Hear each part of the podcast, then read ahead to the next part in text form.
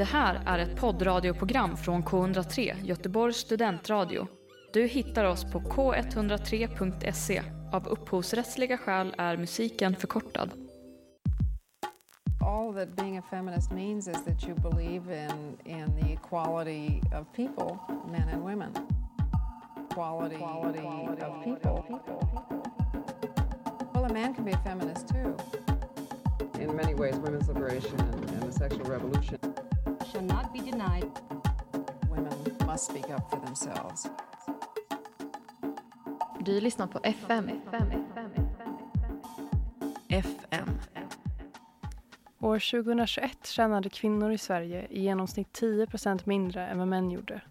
Ett motsvarande lönegap finns i varierande utsträckning runt om i Europa där den genomsnittliga skillnaden ligger på 14 vi på FN blev nyfikna på lönegapet och bestämde oss för att djupdyka i ämnet i hopp om att hitta rimliga förklaringar.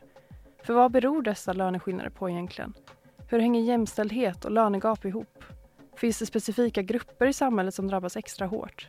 Varierar lönegapet beroende på vilka yrken man kollar på? Och framför allt, vad görs för att de här löneskillnaderna ska upphöra? Idag pratar vi om löneskillnader mellan män och kvinnor.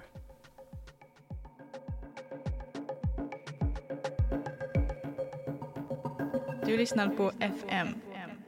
Hej och välkomna till FM, K103s feministiska radioprogram. Och ehm, jag heter Ella Grunberg och idag har jag med mig Laura Gremo som vanligt. Hej Laura! Hallå, hallå. Och en eh, ny medlem i podden. Så vi har här Charmy. Det stämmer det. Kul att vara här. Ja, men kul att du är med oss. Vill du berätta bara lite kort om dig själv? Kanske hur du hittade hit? Ja, ehm, det är faktiskt genom mitt ex som engagerade studentradion. Och eh, han uppmuntrade mig att komma hit och på första mötet som jag var på så såg jag ett klipp av eran podd, eller jag lyssnade på den då. Ehm, jag tyckte det verkar jätteintressant. Jag tycker det är väldigt intressant med just de här frågorna om jämställdhet och feminism och ja, men det, det är ett så stort ämne så det finns mycket att prata om, tänker jag. Verkligen, jag håller helt med. Ja, jätteroligt att du har hittat till oss och spännande med ett första avsnitt med en till person. Det har ju gått ganska fort det här året för den här podden Mm. med vilka som har varit med och inte. Ja, verkligen. Så det, det, det är roligt att det fortsätter trots Mm. olika formateringar. Ja. Och idag ska vi ju, jag kan ju börja med att fråga i och för sig, hur mår ni? Är det bra? Ja, ja men det är toppen. Mm, Det är bra, det är bra, det är bra. Det börjar bli lite kallt. Ehm, Det är Ja, vinter nu. men det, det är kul med vinter. Ja, ja men verkligen. Det var så jäkla uppfriskande att få lite sol på sig idag. Jag tycker det är första gången på Mm. två månader Göteborg har någon sol. Så det, då kan det vara kallt tycker jag. Ja, alltså igår blåste det ju som bara den. Mm, Bitande kyla. Det här är mycket bättre. verkligen. Och idag ska vi ju prata om löneskillnader. Jag tänker rent spontant att när vi eh, bestämde oss för att vi skulle ha det här ämnet. Jag tänkte var, har jag någonsin varit på ett jobb där jag har känt att min manliga kollega förtjänar mer timlön till exempel. Och så började jag fundera på det och sen så pratade jag med en bekant till mig som eh, berättar att hon jobbar inom kundtjänst och att eh, trots att hon har två års mer erfarenhet av hennes, eh, mer än hennes manliga kollega, så tjänar han mer i timmen. Mm. Och det finns egentligen ingen förklaring bakom det här. Eh, Nej. Mhm. Det är jättemärkligt. Det, ja. Det finns säkert många olika förklaringar till det. Eh, ja, precis. Det är ju det vi ska titta på lite idag, Mm. vad det kan bero på. Har ni några erfarenheter av det här eller någonting ni har reagerat på liksom, med just löneskillnaderna? Men det är nog samma där att eh, man kanske har kollegor som är män som har högre lön.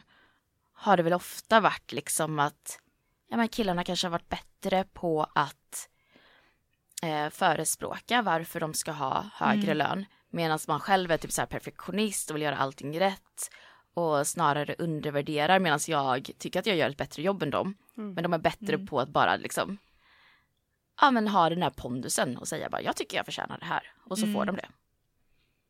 Mm, Ja, jag tror vi har haft typ någon gång så här på Chalmers någon föreläsning, förmodligen av någon eh, kvinnoförening eller liknande liksom där. Så för att lära sig hur man, ja men hur mycket förtjänar du egentligen med avseende på liksom din utbildningsnivå Mm. och att när du ska eh, vara på en, ett jobbintervju så vet du vad du kan förvänta dig och hur du kan förhandla liksom för att Mm. inte Mm. Precis. Och eh, jag tänker att vi går in på hur det ser ut med hjälp av fakta och statistik efter en liten paus. Hej, det här är Leon och du lyssnar på K103.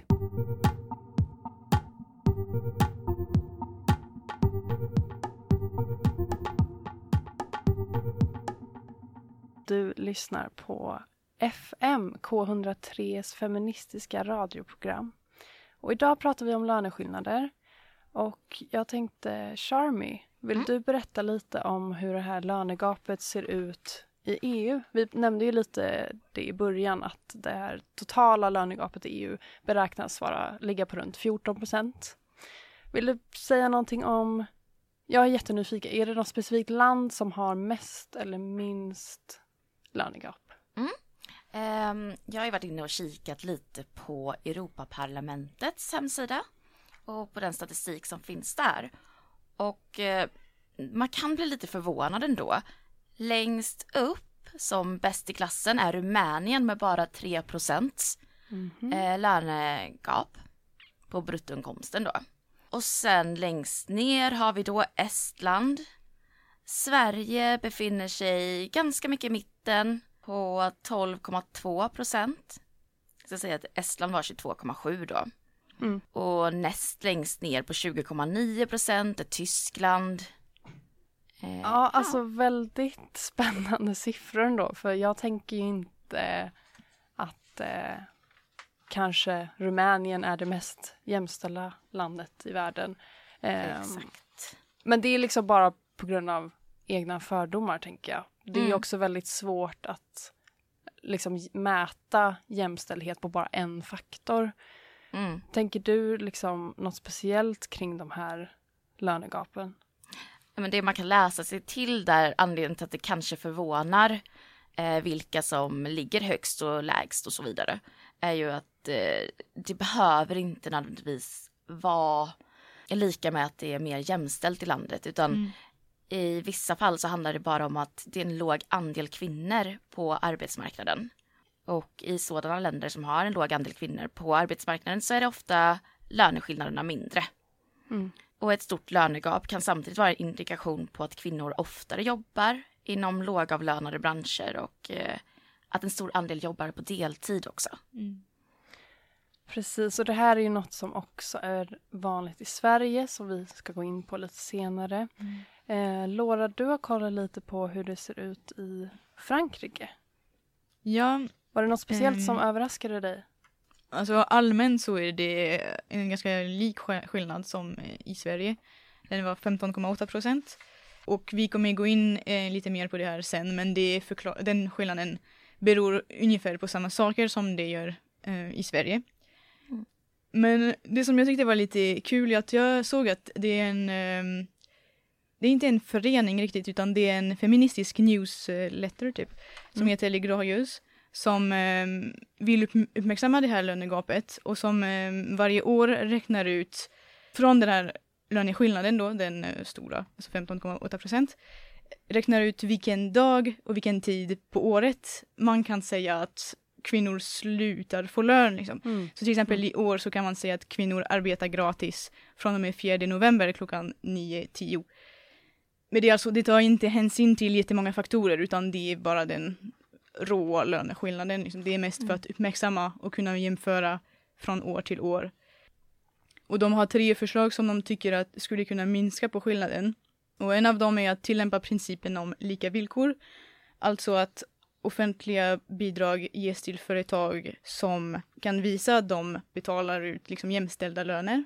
Eh, en annan sak var att höja eller omvärdera lönerna för yrken som eh, där flest kvinnor jobbar, framförallt efter pandemin där vård och utbildning har varit jätteavgörande. Och sen den tredje var lite rolig, för att, eller rolig och rolig, men där står de att de hade velat införa likvärdig föräldraledighet och där var exemplet som i Sverige. Precis, och det här är ju, speciellt det sista förslaget är ju en jättespännande grej att de jämför med Sverige. Eh, vi har ju fått fram siffror här på att 61 procent av alla kvinnor tar ut eh, vab, alltså vård av barn, som Mm. slags eh, föräldrapenning. Medan siffran då endast är 39 procent för män. Mm. Och kvinnor tar även ut mer föräldraledighet generellt. Ehm, 70 procent av föräldrapenningdagarna tas ut av kvinnor medan resten av män. Så det går ju inte riktigt att säga att vi har Mm. kommit ehm, 50-50 på Nej. den frågan. 70-30, det är en bit att gå. Och detta var i Sverige då och inte i Ja, EU. Precis. Men hur ser det ut? Har du liknande siffror för EU eller har du kollat på liksom vad skillnaden kan bero på? Eller om det finns skillnad mellan länder eller något? Vad har du hittat som är intressant? Nej men det som de konstaterar där på Europaparlamentets eh, hemsida är ju bara att det finns ingen enkel förklaring till skillnaderna. Utan det kan vara väldigt många olika faktorer som påverkar. Lite statistik som de har tagit fram är ju till exempel att eh, 67 procent av alla chefer är män i EU och 33 procent är kvinnor. Och just det här med föräldrapenning och sådär, inaktiv del av befolkningen på grund av familje och omvårdnadsansvar. Mm. Där har vi 31 procent kvinnor Oj. och 4,2 procent män. Oj. Eh, inte kanske så förvånande att eh, det inte är jämställt på den punkten. Men det är ändå väldigt stor skillnad. Mm. Men jag kan tänka mig att de faktorerna spelar ju en stor roll i den löneskillnaden som man Mm. kollar på sen. Liksom.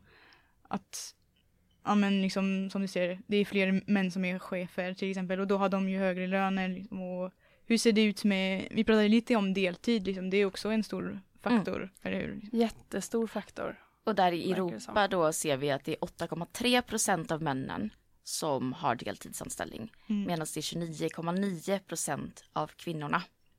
Oj. Så det är stor skillnad. Men eh, apropå det här, eftersom att vi ändå tar upp Frankrike. Så minns jag att jag satt på ett café med en kompis från Frankrike. Och hon kommenterade just på detta att hon bara, det är så många män som går förbi med barnvagn. Mm. I Frankrike så ser vi aldrig det. Är det någonting som du har tänkt på också? Ja, jag vet inte hur det är nu. Det kanske har hunnit ändra lite sen jag bodde i Frankrike men eh, jag, kom, jag minns att jag tänkte på det väldigt mycket Mm. i början också. Så det var, Mm. ja. Du lyssnar på K103.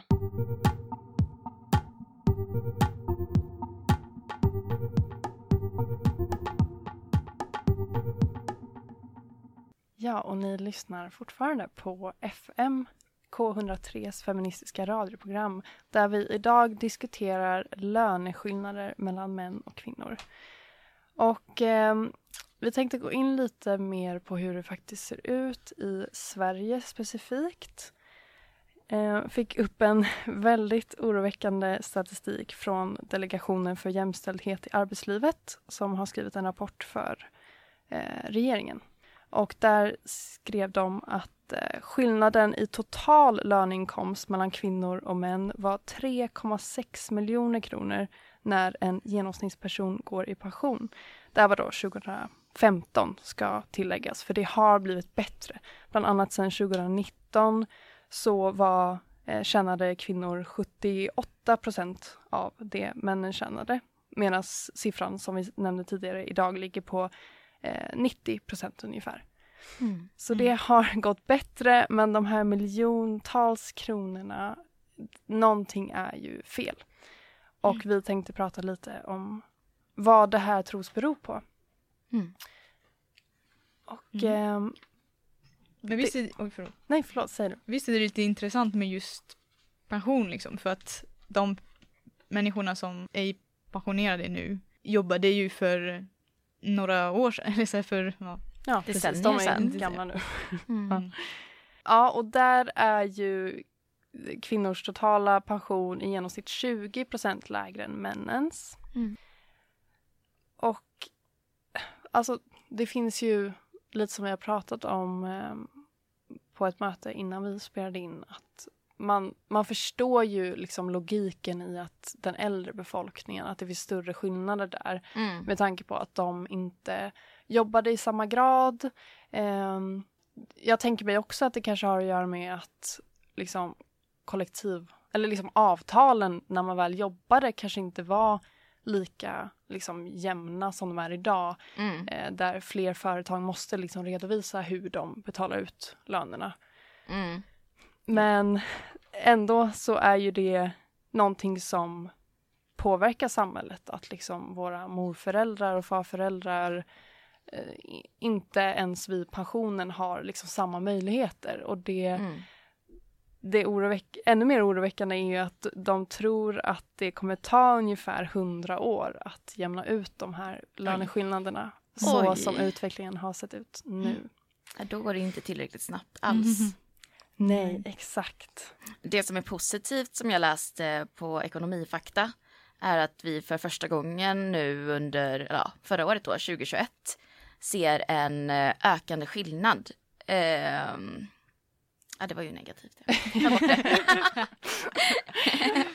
Ja. Det, det såg jag också. Det var typ det var flera länder som hade sett samma sak och de Mm. ja, misstänkte att det kanske kan bero lite på pandemin också Mm. och att eh, det blir lite svårt att jämföra siffrorna från 2020 och 2021 med Absolut. föregående år. Så vi får se hur utvecklingen går. Mm. Men har ni hittat lite, alltså vad är, vad är den största förklaringen då till de här löneskillnaderna? Alltså, det är ju faktiskt att ehm, kvinnor som inte ingår i den här arbetskraften, alltså studenter, eh, de som är sjukskrivna, pensionärer, hemarbetande och de som är lediga av olika orsaker. De, det är en större andel av de här i Sverige som är just kvinnor. Mm. Och ehm, det förklarar enligt eh, regeringen, eh, jäms, jämställdhetsutskottet, att eh, det förklarar drygt 90% av de här skillnaderna. Mm. Och sen så har det jättemycket att göra med också att kvinnor då arbetar deltid mer än män. Mm. De tjänar mindre i timmen. De, och sen som du sa lite charmigt, att de söker sig till olika yrken. Mm. Och där kvinnodominerade yrken är ju då av lägre status och också bidrar ofta till större risk för, eh, för att bli utbränd och sjukskriven av eh, olika anledningar. Mm. Mm. Så allt hänger ju ihop tyvärr. Mm. Men verkligen. Och det som jag läste också var ju att om man då, som du sa där lite, att om man tar hänsyn till skillnader i ålder, utbildning, yrke, sektor och arbetstid så minskar lönegapet till 4,5 procent. Men de här 4,5 procenten är svåra att förklara då. Exakt. Ehm, Ja, jag blev lite nyfiken på det här för att jag tyckte att det var lite svårt att förstå att alltså, till exempel så stod det på um, MIs hemsida att man kan inte se den här 4,5 pro- procent skillnad som är kvar som ett mått på diskriminering utan det är en skillnad som är oförklarad i eh, statistisk mening liksom. mm. Eh, och jag tyckte det var så svårt att förstå för liksom vad beror den på då Mm. liksom. Och jag läste hela den, det kapitlet i deras rapport för att försöka förstå det och så stod det att liksom man kanske hade kunnat ändra den skillnaden om man hade kunnat ta med ännu fler faktorer i statistiken. Men det finns faktorer som inte finns statistik på eller som inte går att liksom hitta och räkna statistiskt på. Vad skulle det kunna vara? Eller vet du något, fanns det något ex- exempel på det? Nej, alltså inte riktigt. Alltså, det, är som, det är som om de inte vet bara. De, Mm. de, de vet inte. Men det, det kan liksom vara lite diskriminering någonstans. Mm. Eh, De sa till exempel som man kan prata om värdediskriminering. Alltså att ett arbete som utförs av en kvinna är värd mindre än arbete som utförs av män. Eh, Eller om befattning, befattnings eller diskriminering eller fördelningsdiskriminering. Som är alltså att kvinnor trots att de har liknande kvalifikationer har lite, alltså, inte samma tillgång som män till högre positioner eller samma möjligheter att arbeta inom vissa yrken. Mm. Ehm, Men, men alltså det är så svårt att veta liksom. Man, man Mm, vet ja. liksom inte. Och enligt diskrimineringslagen så får man inte ge olika lön till en man och en kvinna som har samma kvalifikationer och ja, om det inte fanns, finns en anledning. Liksom. Mm. Ehm, Så det var lite, ja vi vet inte vad det beror på men vi hoppas att alla gör enligt lagen och att det egentligen inte beror på någon sorts diskriminering. Exakt, att de här könen. 4,5 procenten är på något sätt rimliga men bara svåra att fastställa statistiskt. Liksom. Mm. Men jag tänker, skulle det inte lika gärna kunna vara, typ som jag berättade det, att eh, ja, men mina kollegor var bättre på att tala för sig. Mm. Det är ju jättesvårt att mäta.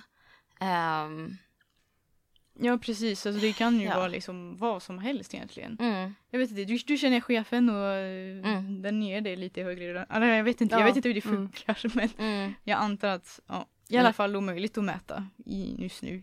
ja, men precis. Jag tänkte fråga er, i vilken bransch är det störst löneskillnader i Sverige tror ni? Okej, om jag får gissa så tänker jag kanske finans.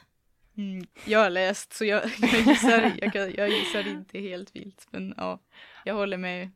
Ja, det var en helt eh, bra, eh, rimlig gissning. För det är exakt som ni säger.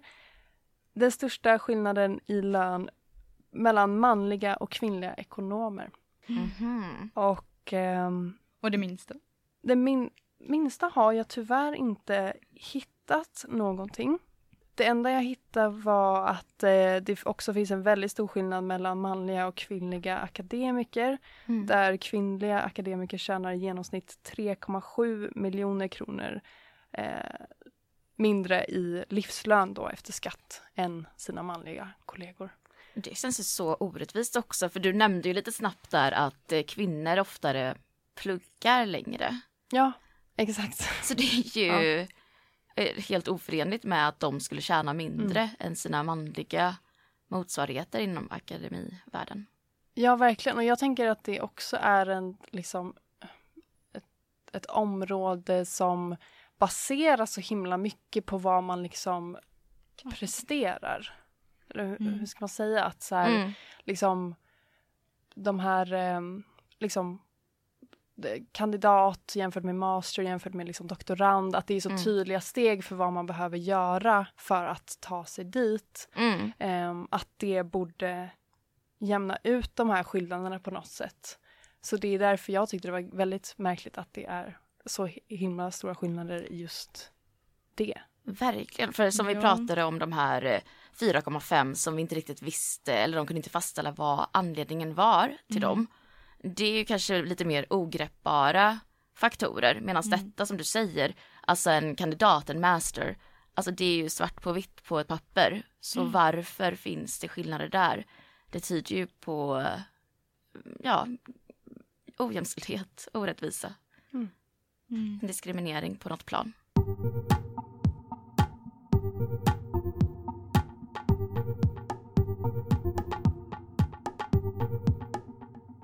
Du hör just nu FM som är K103s feministiska radioprogram där vi idag pratar om löneskillnader.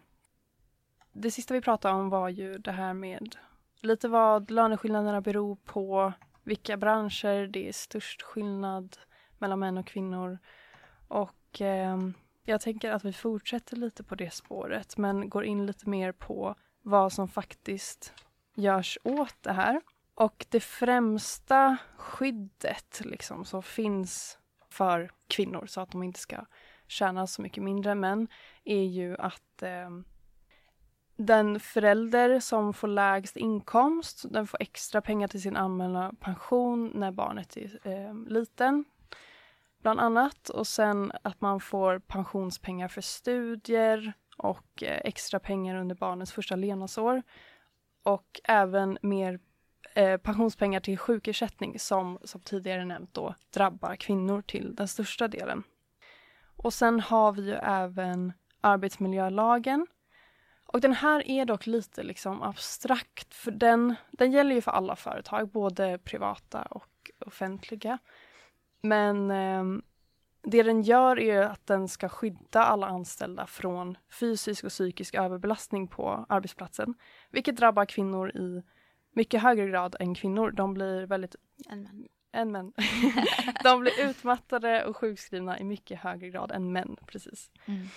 Och det handlar ju då, den här lagen om att de anställda ska skyddas från diskriminering. Och sen har vi också ett annat förslag som dök upp från den här eh, delegationen för jämställdhet i arbetslivet. Som är ett nytt förslag. Och det är att man ska kunna få en jämställdhetscertifiering där arbetsgivare ska kunna få ansöka då om ett certifikat där de liksom visar på att deras arbetsplats är jämställd. Typ likt sådana där man kan se på restauranger att de har liksom eh, kollektivavtal eller liksom eh, Mm. hygienrutiner. Eh, att det ska vara väldigt, man måste uppnå vissa kriterier för att kunna kalla sig en jämställd arbetsplats och att det då kan locka fler, eh, fler kvinnor till den arbetsplatsen också, tänker jag rent spontant. Vad Vad tänker ni om det här? Ja, är detta ett förslag alltså som finns på bordet? Exakt, det är då från den här delegationen för jämställdhet i arbetslivet som har föreslagit det till regeringen nu i år. Mhm. Men eh, det är ingenting som liksom är etablerat bland företag. Att, Mm. man, eh, att man har sådana här certifieringar. Så det är nog på gång, kan man hoppas. Det låter ju jättebra. Som en kravmärkning liksom. Ja, Fast för jämställdhet. det är, man är nyfiken på vad exakt det kommer innebära. Liksom. Vad man Mm. måste uppnå. Ja, det är så, jag, jag vet att de, de mäter som, i Frankrike så har de sedan 2018 att de måste, alla företag som har fler än 50 anställda måste räkna fram en eh, typ yrkesjämställdhetsindex Mm. som de måste publicera. Och de får böter om den inte är tillräckligt bra. Alltså. Men det är ju svårt och den har blivit ganska kritiserad för att man tänker att den, den tar inte hänsyn till tillräckligt många Mm. faktorer. Och den, jag tror att de räknar bara så här löneskillnaden, an, antal lö, lönehöjningar och så här befordran och Ja. lite, lite sånt. Liksom. Men det blir ju inte helt, det är jättesvårt att mäta Mm. sånt. Liksom. Verkligen. Och ehm, då kan man ju också prata lite om vilka, vi nämnde ju det lite förut med vilka yrken som har en majoritet av kvinnor och vilken, vilka yrken som har en majoritet av män. Och där typiskt kvinnodominerade yrken är först och främst vården. Alltså Mm. hemtjänst, barnmorskor var det. Mm. Jag tror jag läste 99 procent av alla barnmorskor är kvinnor. Oj. Och det är ju helt otroligt. Det sa ju Sara för, på förra avsnittet Ja, Mhm. som Exakt. var barnmorska. Att det är ju inte så många män. Det Nej. finns men inte många. Nej, och hon hade ju verkligen rätt i det. Mm. Och sen så har ja, hemtjänst, sjuksköterskor och ehm, allt som allt i de här vårdyrkena är 90 procent av alla anställda kvinnor.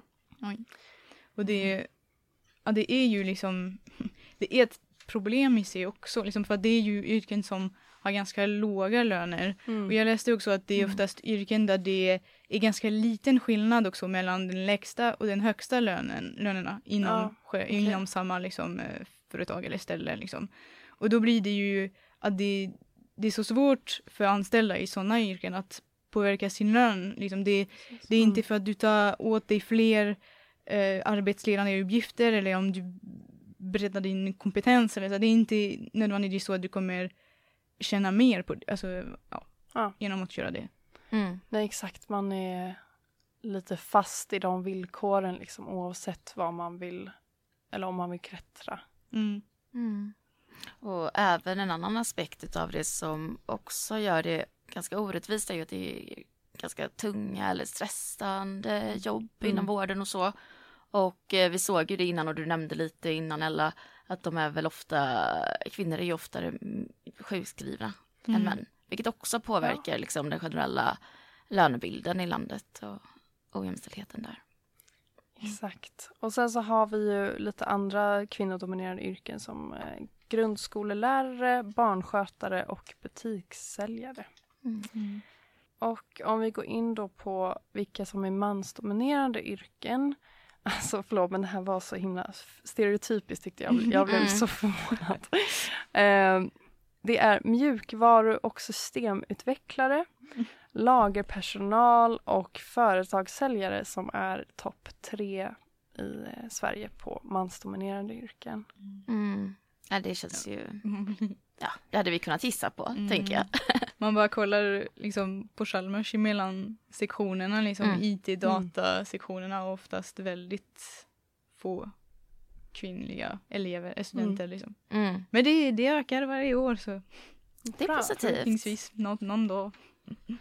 Precis, för det är ju verkligen också, jag tänker i alla fall mjukvaru och systemutvecklare är ju jobb som efterfrågas på många Mm. arbetsplatser nu i och med liksom en ökad digitalisering och att fler ska liksom kunna jobba hemifrån och ja, det finns ju liksom extremt många möjligheter där att vara flexibel i det yrket tänker jag Mm. Mm.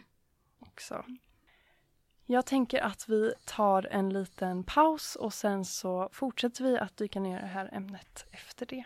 Du lyssnar på K103, Göteborgs studentradio.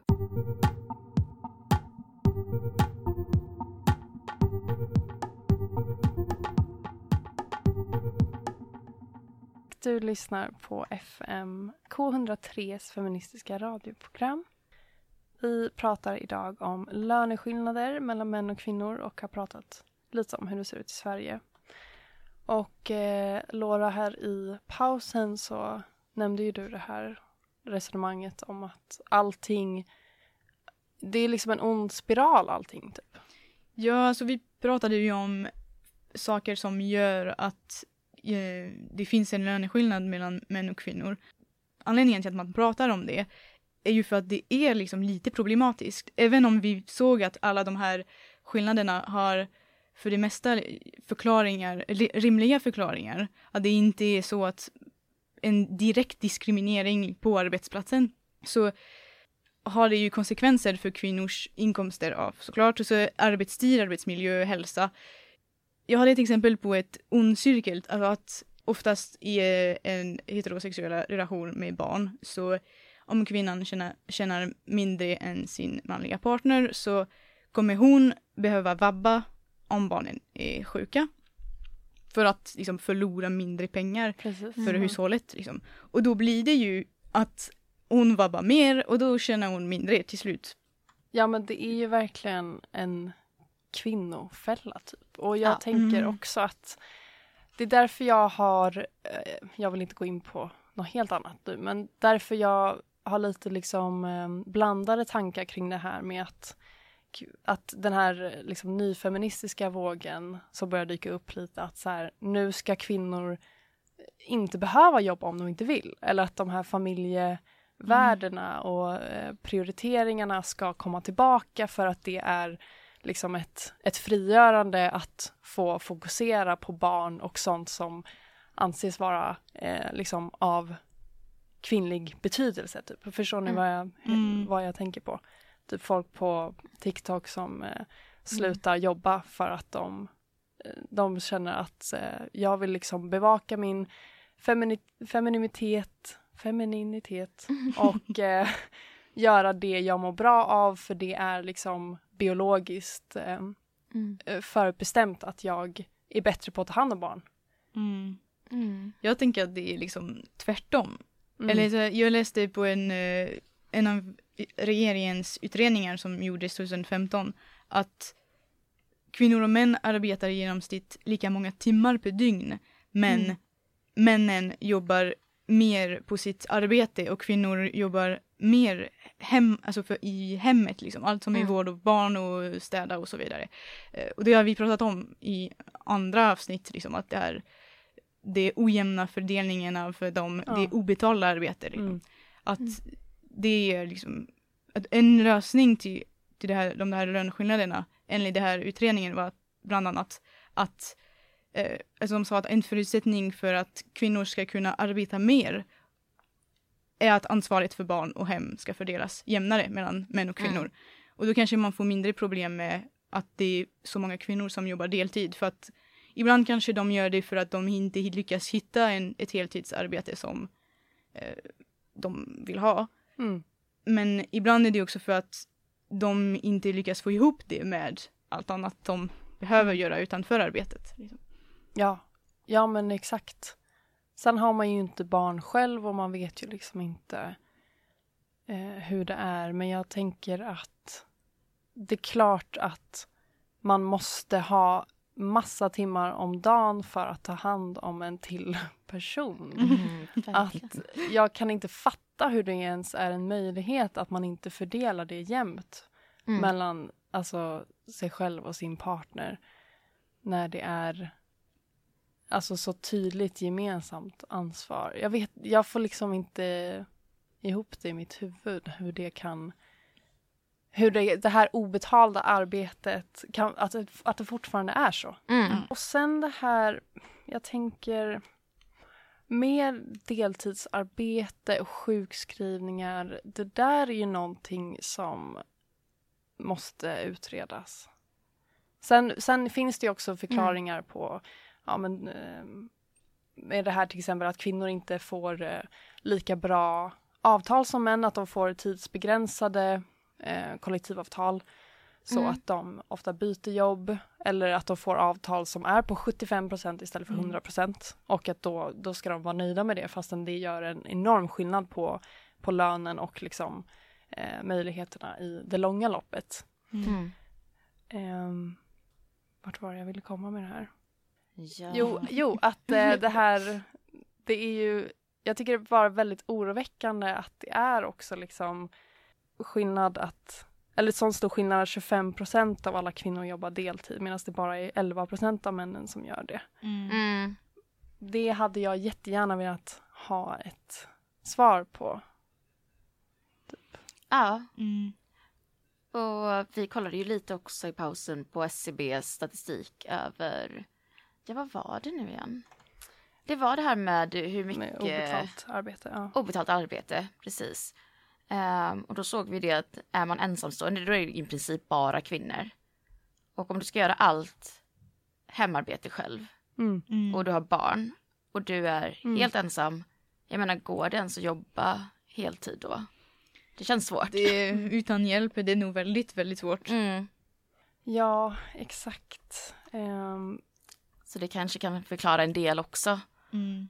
Det var en eh, artikel för era EU, men det stod liksom att man behöver ett jättebra eh, barnomhänt, bra förskolor och liksom att hela Ja. det systemet ska kunna fungera bättre så att kvinnor kan jobba he- heltid liksom. Mm. Ja, exakt. Och då är det ju ytterligare saker som typ ligger utanför kvinnors kontroll, tycker Mm. jag. Mm. Att man ska liksom, ja men till exempel vänta på certifieringar, man ska vänta på att få bättre lön för att kunna vara den som jobbar när Mm. man får barn. Och Mm. liksom, ja det känns, eh, det känns lite tufft att dyka ner i det här. Mm. För jag tycker att det finns, att det är så mycket ansvar på liksom samhället i stort typ. Mm. Och inte på enskilda individer. Eller hur tänker Du ni? tänker att det ska vara mer ansvar på individen också? Nej men att det finns någon slags maktlöshet i att Mm. enskilda individer inte- kanske inte kan göra så mycket. Mm. Mm. Ja, när det handlar om familjekonstellationer och sådär och vilket ansvar man tar hemma så är det ju... Alltså det är lite svårt att se hur man utifrån ska kunna påverka det för det är ju Mm. Eh, vem i familjen som prioriterar då det, Mm. Det oavlönade arbetet. Ja. Men samtidigt så men har vi ju sett innan att det går att göra med till exempel, jag menar att det finns dag, eller förskola, sorry. Mm. Ehm, och så, att det har påverkat att kvinnor kan jobba mer Mm. idag än vad man kunde tidigare innan det fanns. Mm. Så det är klart att det går att göra politiska beslut också. Absolut. Och det pratar vi lite mer om efter en paus.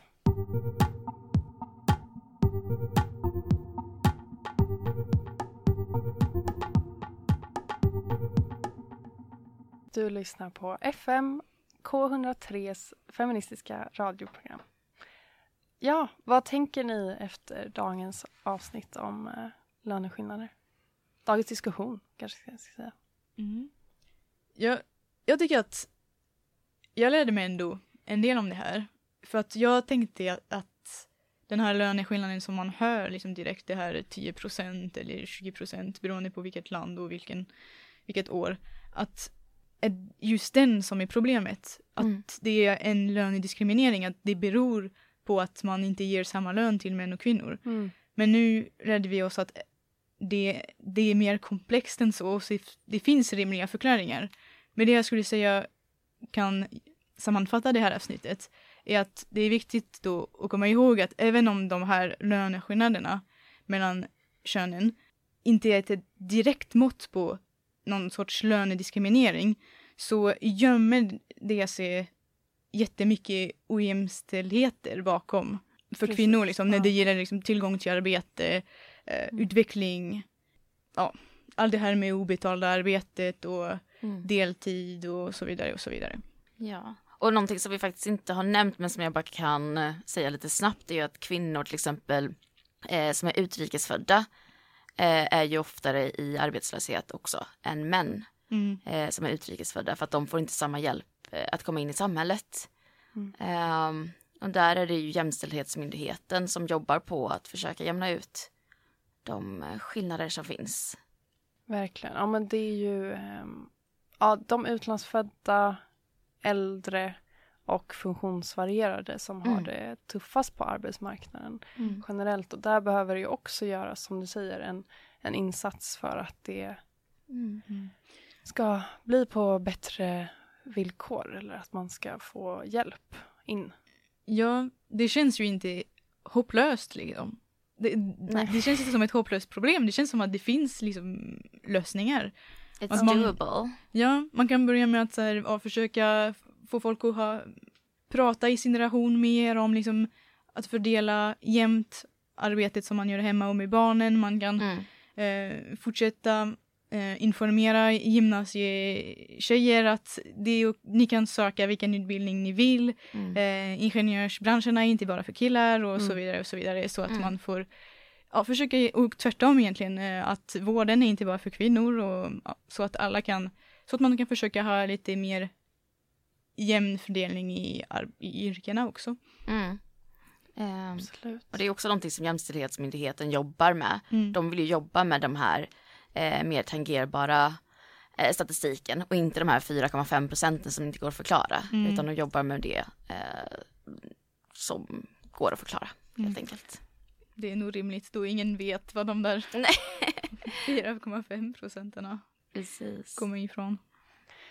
Alla fall, det finns som verkligen som ni säger insatser och det är skönt.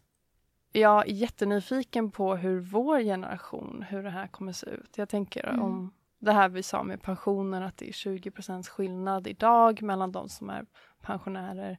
Tänk Mm. om den typ inte finns när vi är gamla eller om Mm. den är typ på 50 Alltså, Mm. det, vi har ju faktiskt, eh, vi vet ju inte vad som kan hända rent liksom samhällspolitiskt tills dess. Nej. Men hoppas ju att det går bättre. Eller hur? Ja. Eller om det blir som de här influencersna som du pratade om, Mm. liksom att ja, nej, men alla vill bara stanna hemma och det är bara männen som tjänar någonting. Ja, exakt. Om det blir en sån våg som faktiskt blir alltså etablerad. Jag tycker det är Ja. jättespännande. Ja, men jag tycker också det. Det känns väldigt ja. influencer och bara stanna hemma och ta hand om barnen. Ja, precis. Och någonting som vi verkligen borde hålla utkik efter, kanske i kommande avsnitt. Hur, Mm. hur Strömningarna man- går. Ja, exakt vad som liksom räknas som ett feministiskt ställningstagande nu för tiden. Mm. Mycket bra programidé. Ja. Ja. Verkligen. Tack. Eh, tack så mycket för att eh, jag fick diskutera det här med er idag. Men, tack. Själv. Så kul att vara med här idag. Mm. Ha det bra tills nästa gång. Ha det så bra, tack hej. Ha det bra. Du har hört en poddradioversion av ett program från K103. Alla våra program hittar du på k103.se. Följ oss gärna på Facebook eller på Instagram. Vi hörs!